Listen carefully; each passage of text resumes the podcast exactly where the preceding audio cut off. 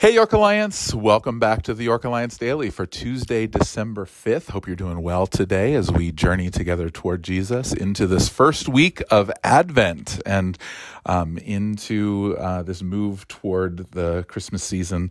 Uh, so grateful to be with you as we seek to become more like Jesus and do the things that he did uh, in the world around us. And uh, so thankful for uh, those of you who were there with us on Sunday. I know it was a travel week for lots of people, but um, it was uh, great to be together. Great to worship and engage the Word. So thankful for Kevin Norman and his leadership in the Word. What an excellent job of a short message, giving him a, a, tough assignment of 15 minutes.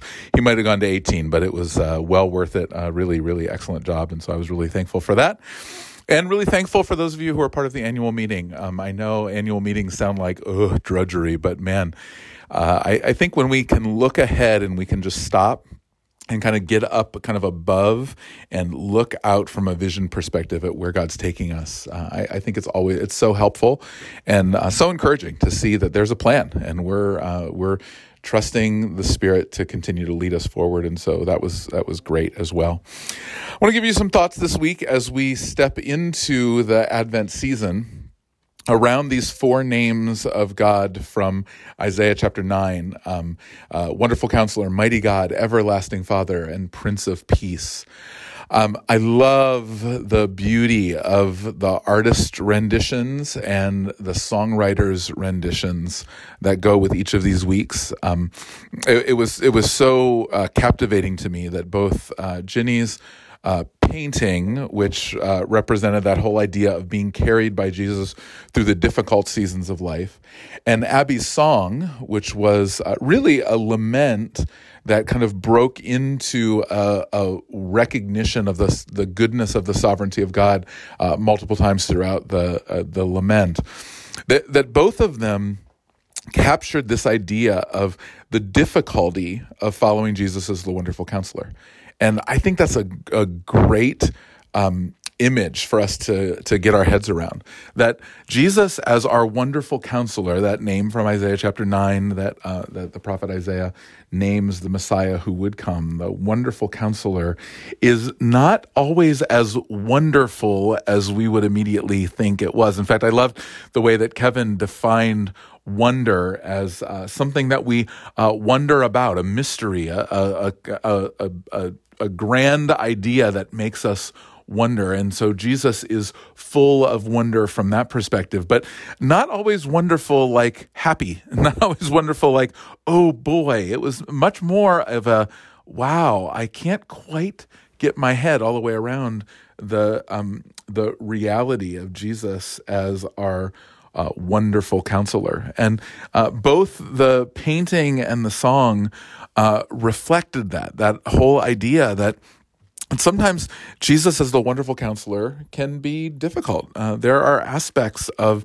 Jesus as the wonderful counselor that are really hard for us to to get our heads around. And um, and, and there was a, a, back half of Kevin's message that, uh, as he alluded to, he didn't really get to because uh, 15 minutes is 15 minutes, and you run out of time. But as it relate, and, and he did such a beautiful job representing the uh, the sacrifice of Jesus made for us that God Himself himself, sacrificing Jesus to death, uh, as it were, through that uh, that vision of Abraham, Abram in Genesis chapter fifteen. That uh, that that from the beginning of time, before the foundation of the world, uh, Jesus was chosen to be the sacrifice for our sins. That's a, a, a beautiful image. But then tied to that, kind of the follow up of that is how do I trust Him? In the midst of the day to day, the stuff that I have to journey through, the difficulties of life? How do I trust that God, Jesus, the wonderful counselor, actually knows what's best?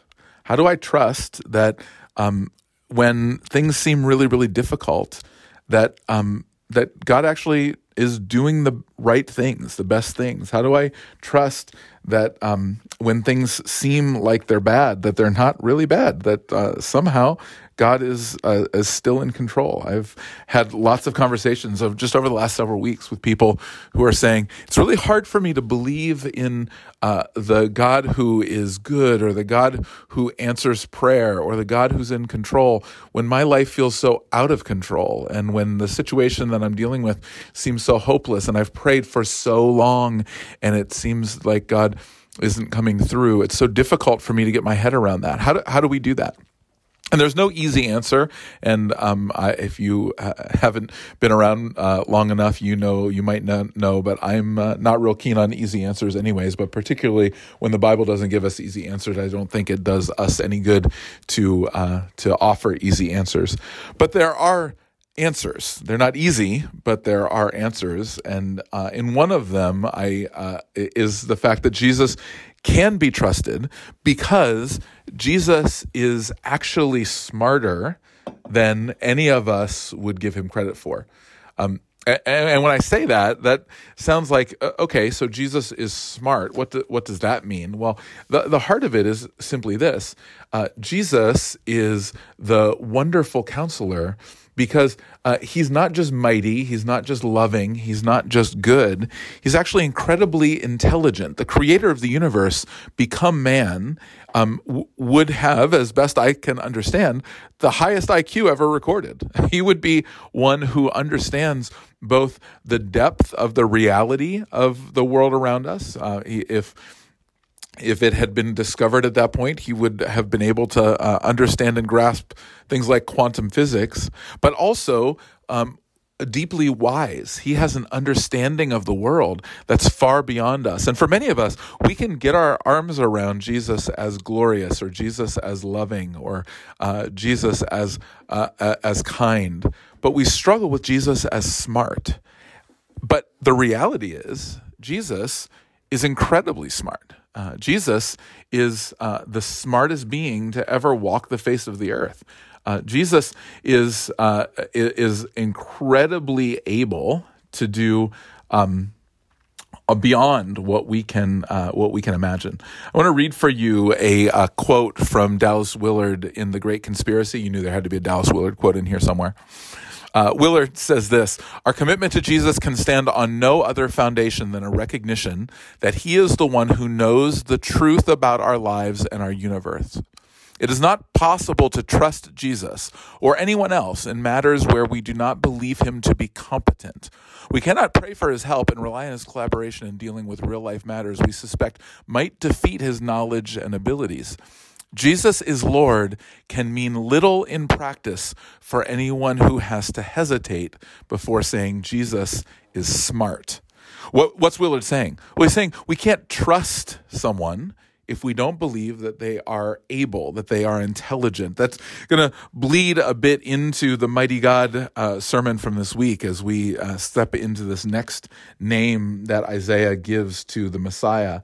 But the reality is, if Jesus isn't able, we're not able to trust him. We wouldn't um, we wouldn't lay down our lives before him and trust him with um, with everything that we have if that thing that we are trusting him with we don't believe he's competent in that thing. We don't believe he's he's smart. But the reality is, he's our wonderful counselor because he's incredibly intelligent. What, what, does that have to do with the lament of the wonderful counselor idea? Well, well here's the reality. For many of us, uh, we find ourselves in a position where, um, yes, Jesus is uh, is the wonderful counselor, but our life looks like we need uh, uh, something rearranged. We we find ourselves in the middle of really really difficult situations, and it's hard for us to to really believe in the God who is the wonderful counselor, the one who can direct us and guide us when it seems so much to so many of us that he's failed in that guidance to us in various ways. But when we start to step back and recognize who Jesus is and what it means that God has come to earth as a man, that that the fullness of the creator God, the Father God, is in Jesus himself, and he fully reflects uh, the, the beauty of the Father. When we start to recognize that, we can then put our trust in him. We can rest in the fact that He knows the situations that I'm in. He understands the brokenness of my relationships. He understands the trickiness of the marriage that I find myself in. He understands my finances. He understands uh, the complexity of my job or the complexity of uh, the the um, the the web of uh, relationships that I feel like I'm trapped in. He understands all of it. He understands the uh, the situation that I can't make heads or tails of. He gets it. And so, therefore, I can trust him. And that doesn't make it easy. Um, in fact, um, I, I thought Abby's song so beautifully represented it. It actually feels really hard. But when we lift up our eyes, we recognize that He is there and He's smart and He is able. And so, friends, as we journey with him today, I hope that that's an encouragement to you. I know it is to me, uh, remembering that he is completely able. And so um, I pray for you that the grace and peace of Jesus would be yours, that you would sense his spirit on you and in you and working through you as you move towards him, uh, and he would flow out of us, all of us, to the waiting and watching world around us. Have a great rest of the day, um, and I'll look forward to being back with you again tomorrow. Grace and peace to you.